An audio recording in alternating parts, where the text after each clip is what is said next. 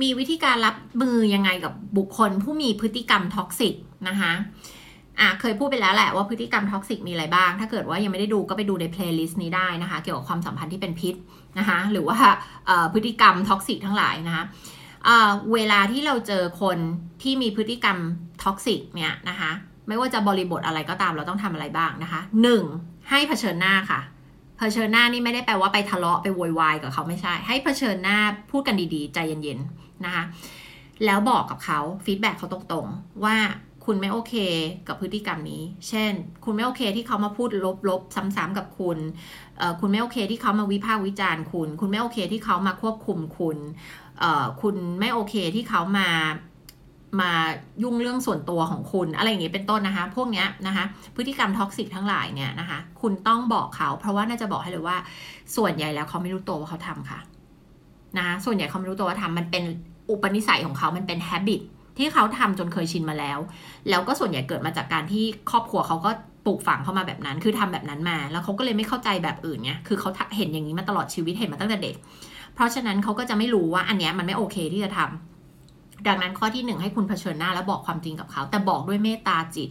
บอกด้วยความเมตตา บอกด้วยความแบบใจเย็น ไม่ใช่ไปโวยวายไปอะไรใส่เขานะคะอันที่สองค่ะ ให้คุณเซตบาวน์ดารีคือคุณต้องบอกเขาเลยว่า คุณต้องการให้เขาทำอะไรนะคะไม่ทำอะไรและทำอะไรนะคะเช่น เวลาที่เขารู้สึกกังวลไม่สบายใจแทนที่เขาจะมาควบคุมคุณให้เขาแสดงว่า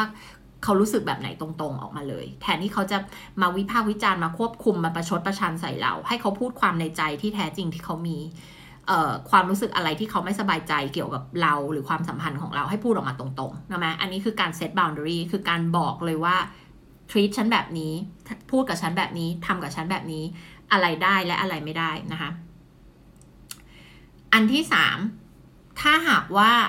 เราทำทั้งหมดแล้วหนึ่งกับสองแล้วเขายังไม่ปรับปรุงตัวเองนะคะแล้วเป็นคนที่ทำงานไม่ใช่คนในครอบครัว หรือไม่ใช่แบบว่า เออแบบนึกออกไหมไม่ได้สนิทมากจะเป็นเพื่อนอะไรบางคนเนี่ยคุณก็ต้องพิจารณาแล้วค่ะว่าคุณจะทำยังไงนะคะ